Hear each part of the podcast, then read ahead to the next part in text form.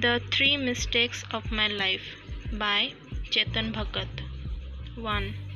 India vs South Africa 4th ODI Vadodara 17 March 2000 Over 45 Why the fuck did you have to move? Insan screamed down at the stadium dean on the TV. I had shifted up to a sofa from the floor. Huh? I said. We were in Insan house, Isan's Omi and I. Isan's mom had brought in tea and khakra for us. It is more comfortable to snack on the sofa, that is why I moved. Tendulkar's gone, fuck. Now at this stage, Omi, don't you dare move now. Nobody moves for next five overs. I looked at the TV. We were chasing 283 to win. India scored a ball ago was 256 to 2 after 45 overs.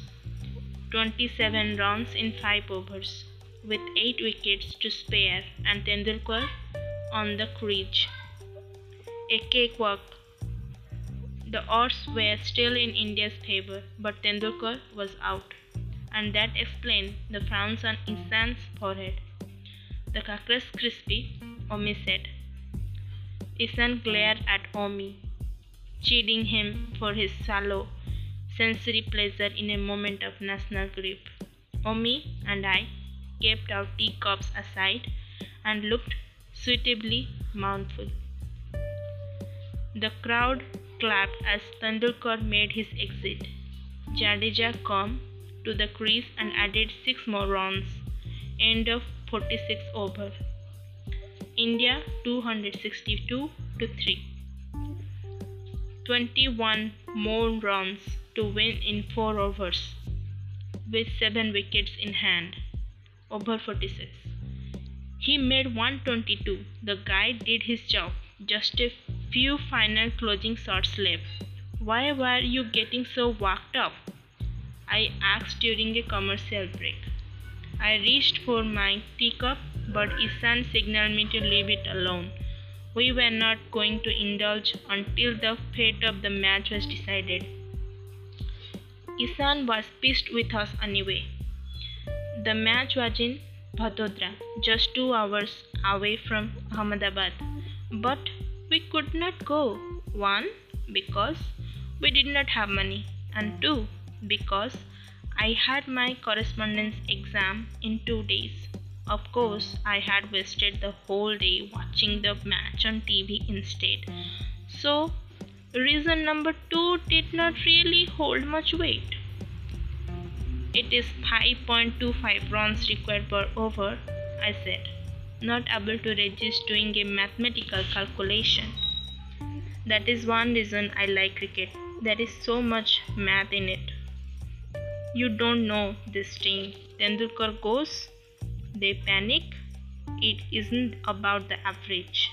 It is like the queen bee is dead and the hive loses order, Isan said.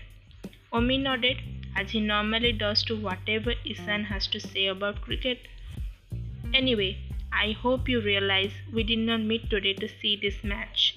We have to decide what Isan is going to do in his future, right? I said.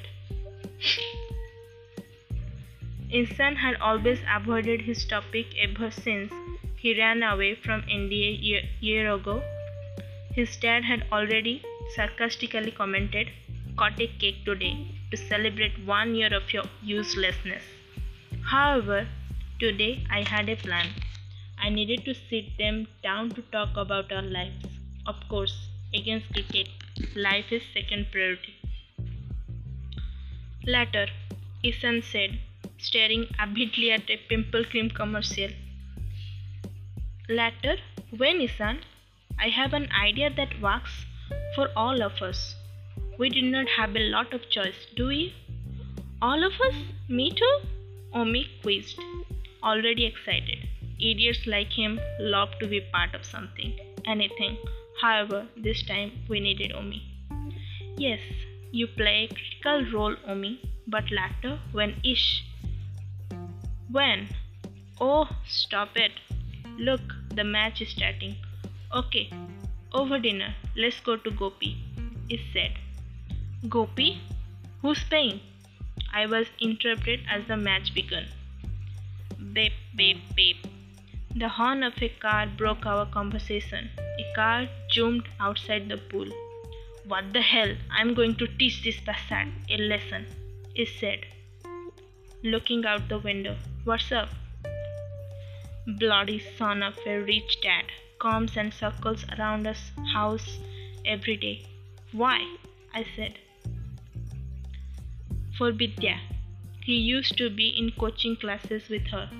She complained about him there too. He said, Beep, beep, beep. The car come near the house again. Damn! I don't want to miss this match, he said as he saw India hit a four. He picked up his bat. We ran out the house. The silver Esteem circled the pole and come back for another round of serenading. He stood in front of the car and asked the boy to stop. The Esteem halted in front of Ish. Ish went to the diver and adolescent. Excuse me, your headlight is hanging out. Really? The boy said and sort of the ignition. He stepped outside and come to the front. Ish grabbed the boy's head from behind and smashed his face into the bonnet. He proceeded to strike the headlight with his bat. The glass broke and the bulb hung out. What's your problem? the boy said, blood sprouting out his nose. You tell me what's up. You like pressing horns? He said. He grabbed his collar and gave six non-stop slaps across his face. Omi picked up the bat and smashed the windscreen. The glass broke into a million pieces. People on the street gathered around as there nothing quite as entertaining as a street fight. The hmm. boy shivered in pain and fear. What would he tell his dad about his broken car and face? His dad heard the commotion and come out of the house. Ish held the boy in an elbow lock. The boy was struggling to breathe. Leave him, Is said. His dad said. Is grab him tighter. I said leave him. Is dead shouted. What's going on here? He has been troubling Vidya since last week, he said. He kicked the boy's face with his knee and released him. The boy knelt on the floor and soaked in air. The last kick from Ish had smeared the blood from his nose across his face. And what do you think you are doing? His dad asked him. Teaching him a lesson, he said, and unhooked his bat stuck in the windscreen. Really? When will you learn your lesson? His dad said to him. Ish turned away. You go now, his dad said to the beeping driver, who folded his hand.